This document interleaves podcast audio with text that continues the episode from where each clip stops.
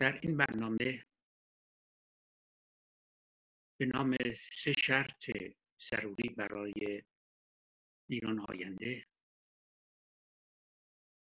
من این سه شرط را با وجود دموکراسی، لایسیته و جمهوری تعریف می کنم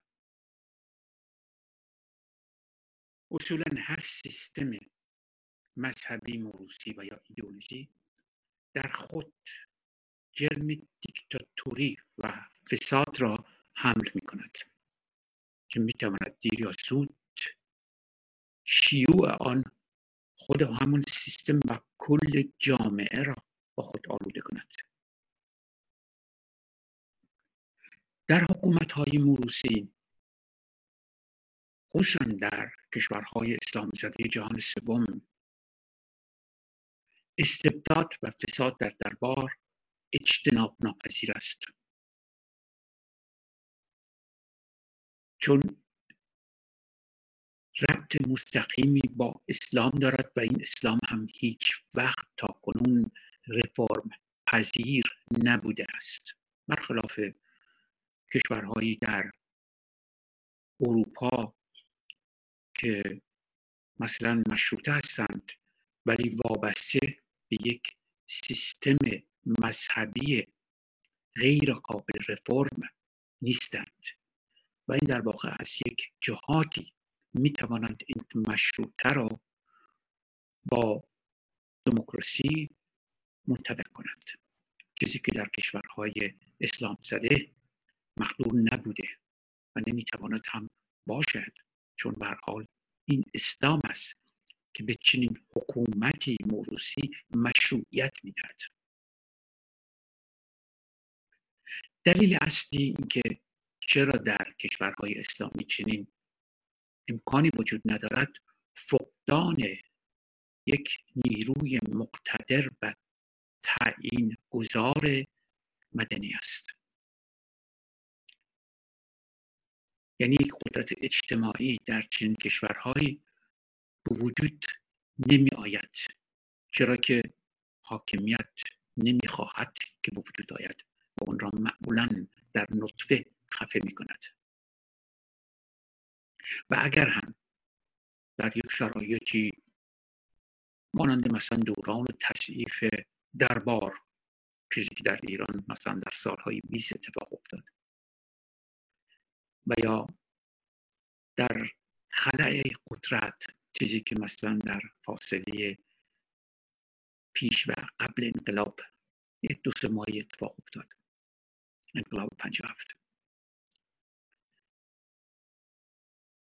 به گواه تاریخ بعد از استقرار حکومت دوباره این دوران یا این خلع پر می شود و باز سرکوب فساد و استبداد دربار و یا حکومتی که شبه موروسی است آغاز می شود بعد از مثلا انقلاب مشروط در ایران ما دیدیم که طولی نکشید که سرکوب دوباره شروع شد. یعنی ما فقط یک مجلس دموکراتیک و منتخب مردم داشتیم. تا اون مجلسی که بهش طویله می در واقع منتخب مردم نبود بلکه حکومت و ارگان های امنیتی حکومت بودند که این مجلس ها را یا طویله ها را درست می کردند تجارب حکومت های اسلامی فاشیست. اصولا ایدولوژیک هر نوعش و خیلی شاهان فاسد مستبد بویژه در کشورهای اسلام زده که شاه را سایه خدا می‌دانند. و مثلا زل الله و سایه فلان امام غایب یا نماینده فلان امام غایب و غیره. اینها همه پشتوانه های تجربی این نظر من هستند که در بار در چنین حکومت و یا حکومت های غیر منتخب خواه موروسی ایدئولوژیکی نمی‌توانند تمایلی به دموکراسی و لیسیته داشته باشند. چون دلیلی نداره. دلیلی و منافعی برای چین حکومت نیست و یک نیروی مدنی اجتماعی هم نیست که این رو بر حکومت تحمیل کنه. اگر در اروپا ما حدود 15 کشور به اصطلاح پادشاهی داریم یا غیر جمهوری داریم که جمعیت حدود 4 یا 5 درصد کل جمعیت جهان هستن. یعنی یک اقلیت بسیار کوچکی هستن به کشورهای جمهوری. و از میان آنها باز درصد کوچکتری کشورهایی هستند که حکومت های مشروطه دارن مثل مثلا اسپانیا سوئد یا انگلیس و غیره. بقیه کشورهای جمهوری هستند که می‌توانند این کشورهای کوچک مشروطه را هم با دموکراسی و پلورالیسم خودشون تحت تاثیر سیاسی اجتماعی و فرهنگی قرار بدن. چیزی که در مثلا منطقه ما وجود نداره. چون حکومتی که در ایران موروسی باشه مدلی از دموکراسی و یا یک جمهوری مترقی در منطقه نداره که بتونه تاثیرگذار باشه در رشد یک نیروی مدنی و اپوزیسیون در درون کشور. این یک فاکتور اصولا منطقی هست. برعکس اون چیزی که ما در ایران داریم یک اشرافیت و روحانیت ارتجاعی و مفتخر است که اینا همیشه تمایل به حکومت های موروسی دارند. چون نه تنها از نظر مذهبی خصوصا نوع شیعه که خون سالاری را اصولا تبلیغ و ترویج می‌دهد با عنوان, فلسفه فرقی خود بلکه منافع مالی اقتصادی اجتماعی سمت های ویژه‌ای که کسب می‌کنن در چین حکومتی همین ها باعث میشه که اینها همیشه حامیان محکم و بسیار معتقد یک حکومت موروسی و غیر انتخابی هستند. حکومتی که بتونه به هر حال تبعیض و نفاق را در اون جامعه نادیده کنه که چنین طبقاتی مفتخور بتونن از آن هم استفاده برند. تمام انقلابات در دنیا به همین دلیل به جمهوری تبدیل میشه. توجه کنید شرق در انگلیس در قرن در 1649 فکر کنم. و بعد از اون یک قرن نیم بعد از اون لوی 16 در فرانسه اینا را گردن زدن مردم. البته ما یک دوران کوتاه از شخصی به نام اولیور چرومل در انگلیس داشتیم که مثلا جمهوری برقرار کرد ولی خب در یک شرایط بحرانی جنگ داخلی در انگلیس بود و این موفق نشد. و این اتفاقا شد پیران اسمون روز برای سرکار طلبای وطنی که بگید در انگلیس هم یه امتحانی کردن و نشد. پس ما هم به همین دلیل باید برگردیم به همون حکومت مشروطی سلطنتی خودمون اما نمیگن این مال چه زمانی بود چه قرنی بود. تو قرن 16 بود قرن 17 بود زمانی بود که اولا ما سه چهار قرن قبل از دنیای امروز مدرن ما هستم از اینکه اونجا یک کشور بحران زده بود جنگ بود بین اسکاتلند و انگلیس و ایرلند و اینا همه هستن جدا از مسئله اینکه حکومت چی باشه این جنگ خود یک قرن ادامه داشته و این ربطی به شخص کامل به عنوان رئیس جمهور اونم مدت کوتاهی بود نداشت. خب ولی از این مسئله بگذریم. دموکراسی اصولا منتخب مردم هست. یعنی مردم نفت دارن در وجود و حفظ دموکراسی. اما دموکراسی وقتی میسر هست که مردم بتونن سرنوشت خودشون رو درون این دموکراسی مستقیما تعیین کنن. نه اینکه سرنوشت خودشون رو بدن مثلا به خانواده یا به یک جمهور تعامل یا به یک سیستم تک حزبی در اینجا دیگه سرنوشت مردم محکوم مختوم به تبعیت از چنین سیستم حاکمی که با خودش می‌تونه استبداد و فساد رو همراه بیاره. توجه کنید اسپانیا انگلیس هلند اینا زمانی ابرقدرت های هم بودن تو دنیا و اگر هم امروز نسبت به کشورهای دیگه جمهوری اروپا ابرقدرت محسوب نمیشن خب شاید هم یک دلیل اون وجود حکومت های فاسد و استبدادی دربار بوده. اگرچه امروز یک مقداری مهار میشه ولی کماکان ظرفیت اندازی مثلا حکومت های جمهوری نداره که بتونه برابری سکولاریسم یا چیزی که من لایسیته میگم و تمام شرایط به رشد و ترقی فرهنگی صنعتی اجتماعی و غیره رو در این کشورها فراهم کنه. چون بسیاری از طبقات اجتماعی خود را متعلق به یک کشوری نمی‌دونند که نام پادشاهی دارد. این بیشتر کشور بیشتر کشور و نهادهای اون ارتش اون نیروهای امنیتی اون به نام اون پادشاه به نام اون سلسله پادشاهی و یا به نام اون گزینه شناسایی می‌شوند. توجه کنید جمهوری مثلا مانند فرانسه سوئیس و آلمان امروز خیلی پیشرفته تر است. مثلا انگلیس هستن زمان انگلیس قدرت بزرگ جهان بوده. آیا این دلیل وجود سلطنت در انگلیس نیست؟ خب اینو میشه مثلا در نظر گرفت.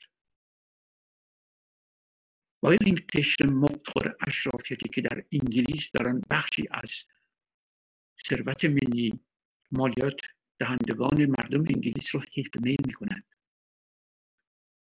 آیا اینا سمبول های واقعا برابری و دموکراسی و ترقی و حقوق بشر و غیر هستند؟ آیا اینا سمبول های ملی و تاریخ و ارزش های معنوی و اخلاقی جامعه هستند؟ جواب به گمان من کاملا منفی است. و این خیلی مهم است که آدم روی این مسئله بیشتر فکر کنه و جواب حقیقی رو بازگو کنه. چیزی که متاسفانه در تبلیغات در شعارهای پوچ بعضی ها گم می شود نکته که من اینجا می‌خوام روش انگوش بذارم تضاد و تفرقه در درون اپوزیسی ایران یک دلیل بیرغبتی مردم در مبارزه برای گذار از رژیم ضد ایرانی ضد دموکراتیک ضد شایسته سالاری اسلامی است. خب پس آلترناتیوی که باید باشد طبیعتا باید هم شایسته سالار باشد هم لائیک باشد هم دموکراتیک باشد. یعنی سه عنصری که من اینجا بحث می‌کنم و شرط ضروری ایران آزاد برای رشد و ترقی و برابری و دموکراسی و غیره می‌دونم لذا با وجود این تضادها در درون اپوزیسیون ما هم نمی‌تونیم به یک پلتفرم مشترک برسیم که از این حکومت عبور کنیم. یعنی یکی بخواد شاه بشه یکی بخواد مثلا بشه رهبر اسلامی مجددی یکی بخواد مثلا یک حکومت تک یا ایدولوژیکی تشکیل بده که مثلا دیکتاتوری پرولتاریا یا حکومت شورایی و یا چیزی از این قبیل باشه. خب این امروز با دنیای متمدن و تجاربی که این دنیای متمدن از لایسیته دموکراسی کسب کرده منطبق نیست. و اگر هم تجاربی باشید تجارب شکست خورده ای هستند که امروز مردم نمیپذیرند. حتی اگر یه هستن که با هر دلیلی در اونها ذوب شدن و می‌خوان اونها را به مرحله عمل برسونن ولی آب در هاون کوبیدن است. اصولا مؤسسان کسانی که می‌خوان در ایران آزاد. یک حکومت موقت مستقر کنن تا مثلا انتخاباتی برگزار بشه. به گمان من از همون روز ابتدا باید به این مسئله اساسی فکر کنن راه های, راه های مختلفی هست. نظرسنجی کنن همین مثلا اینترنت. که آیا میشه برای مردم رفراندوم برقرار کرد؟ که نوع حکومتی را به رفراندوم گذاشت که در واقع یک توهینی هست به خواسته های آزادی طلب و دموکراتیک و لایک مردم. مردمی که امروز تشنه این پدیده هستند به گمان من این ارزش رو داره که حکومت موقت یا مجلس مؤسسان بعد از عبور البته از این حکومت اسلامی این پدیده رو مطالعه کنه. همینطور شعار رفراندوم به هر دلیل برای نوع حکومت امروز یک شعار است ولی فردا بعد از سقوط این رژیم با توجه به رشد آگاهی سیاسی مردم می‌تونه یک توهین تلقی بشه. به مردمی که خواستار اینن که دیگه بنده و رعیتی کسی نشن. به مردمی که می‌خوان آزادانه نمایندگان خود را انتخاب کنن و این نمایندگان به اونها خدمت کنن نه اینکه مردم بشن خدمت گذارانم این مردم امروز به این دلگرمی نیازمندن که بدونن اپوزیسیون نمی‌خواد فردا بیاد به اینا حکومت کنه. مثلا یکی رو بذاره شاه بشه قبله عالم بشه زل الله بشه. با هر نامی حالا نام مشروط هم یه نام فریبند است که اصولا در ایران هیچ وقت نبوده وجود دلیلی هم نداره که به وجود بیاد چون نیروی مدنیش نیست شرایط مادیش وجود نداره.